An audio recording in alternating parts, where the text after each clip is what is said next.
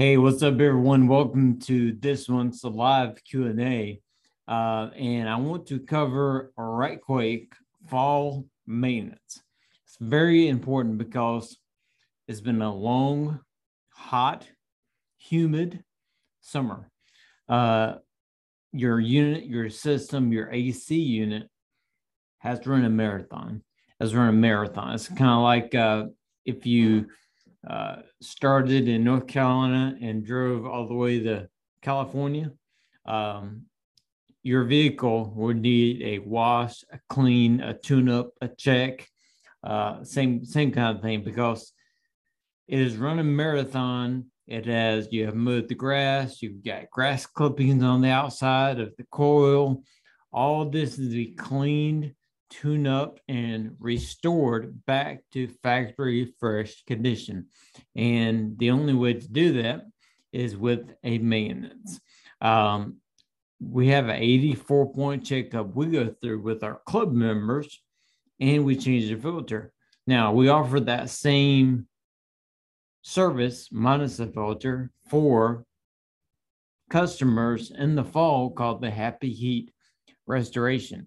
It's normally $239 plus tax, and we do those 84-point checks, clean the outside coil, and check the gas pressure, and check all the parts to make sure you're good to go before the fall and the winter season start. Because even though it's warmer, you have the warm days and the cool nights, and you don't want to be caught off guard.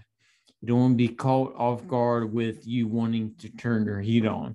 So a few of the things we check, got kind of a top 10 list. First of all, for a fall maintenance, you need to check your thermostat settings. Again, it's been a long, hot summer, so you want to make sure that thermostat is on auto, or if you want heat, on heat and not on cool. So check your thermostat settings to make sure that is good to go. Otherwise, you're going to have a challenge when you go to start the heat and not have heat, and it's only because the setting is wrong. So make sure it's set properly, set correctly. Also, when you get a fall maintenance, you want to check the electrical connections. Again, it's been running a marathon all summer long. Things move, things happen, connections get loose. So you want to make sure those connections are back tight and back where they should belong, so you don't have a challenge. Number three, lubricate any moving parts. Now, this is very small these days because the newer motors are sealed and you can't oil them and make sure they're good to go like that. But again, something important, if it is to the point where you can lubricate something, you want to get that done and make sure it happens. Number four, clear the condensate drain. A lot of challenges we had this summer, especially with humidity around here, is we drain a lot of water. We basically, in the summertime, the system has to dehumidify and it has to cool down the home. So it's basically having to wring out the moisture from the air. So the byproduct of that is obviously water. So if you're draining improperly, that water will go outside. But if something is a little bit off, you're going to have a drain problem. So make sure that condensate line is clear, especially before you start heating season. You want to make sure any water that happens in the system is going outside of that unit, not under the house, not in the attic, not in the unit. You want it going outside to the unit. You want to start, you want to check, start, and shut off the controls. You want to run a few cycles to make sure you don't have any challenges. It's kind of it's kind of different when you switch from AC to heat. So you want to make sure you're good through the cycles and make sure you don't have any challenges on that aspect. Also, you want to check the gas. If you have a gas system, a gas pad, gas furnace, you want to check the gas, make sure you have gas, because when it comes time to heat, you're going to use gas, and you need gas in the tank. You need gas available. So if you have propane and you kind of coasted through to the springtime and then turn the AC on, well, now it's going to be time to turn the heat back on. So make sure that gas is filled up and is correct, because on top of that, you're going to check gas pressure. So once that tank is filled up, you need to bleed the lines, get all the air out, get the gas flowing, but then adjust the gas pressure. And this is something we do on our checks for our restoration or for our club members, is checking the gas pressure, because even if you didn't run out of gas or disconnect the gas, you still want to make sure you're firing at the right pressures, because things can change. You want to be a nice blue flame of heat for the system, not any yellow, not any anything that shouldn't be going on. A yellow red flame is not good. That means it's got too much air, too much going on there. It needs to be a nice blue, clean blue flame coming from that system. And that's something important too. When you refill on that propane tank, you're going to bleed the lines to make sure everything is out there and it's full of gas, but then you want to make sure it's burning it properly.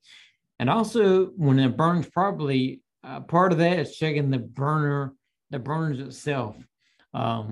With some gas units, the burners are actually side by side. So you want to make sure that they're lined up.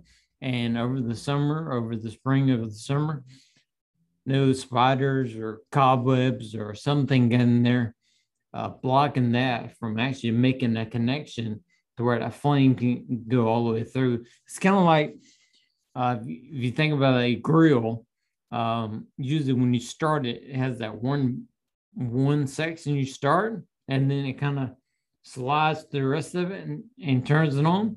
Well, same kind of thing with the unit.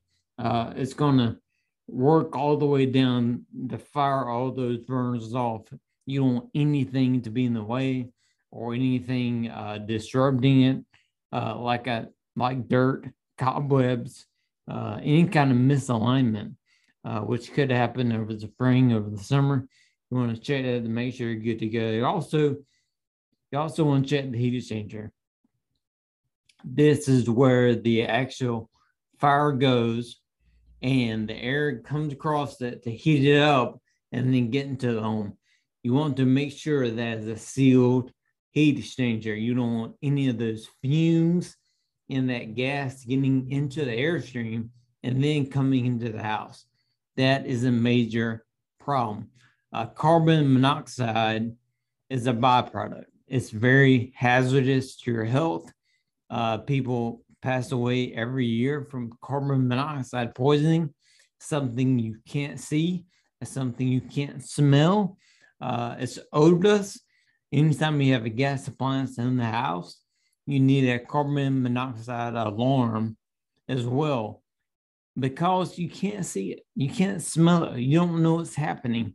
And usually what happens is when you go to sleep, that's the problem, because you're not awake, you're not being affected by it, you're in a sleep, and that is when it can strike. So that's something very important. Check the heat exchanger. Make sure you have a carbon monoxide alarm, because it's very important to your health, to the safety of your family, to make sure you're being alerted when that carbon monoxide alarm goes off. It's going to go off before it becomes a serious problem. Any carbon monoxide is a problem in the home. It's going to start going off before it is a major problem. So it measures parts per million. It's going to go off at a relatively low number, in the 30s probably, before it becomes a problem, a health challenge for you or your family. And last but not least, I say it a lot. You probably have heard me say it a lot. check and change your air filter. Something very important for your system. Energy Star says it's the most important thing you can do for your system is check and change your air filter. Again, spring, summer, your unit has been running a marathon. Your unit has been running a marathon. You don't want to start breathing out of a straw. You want to breathe nice, clean, fresh air.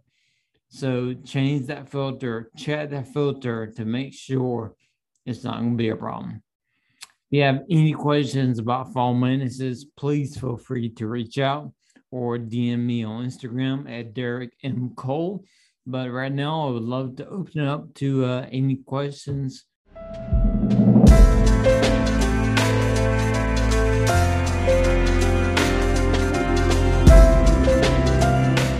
Okay, I hope you enjoyed this episode of the Derek Cole Podcast.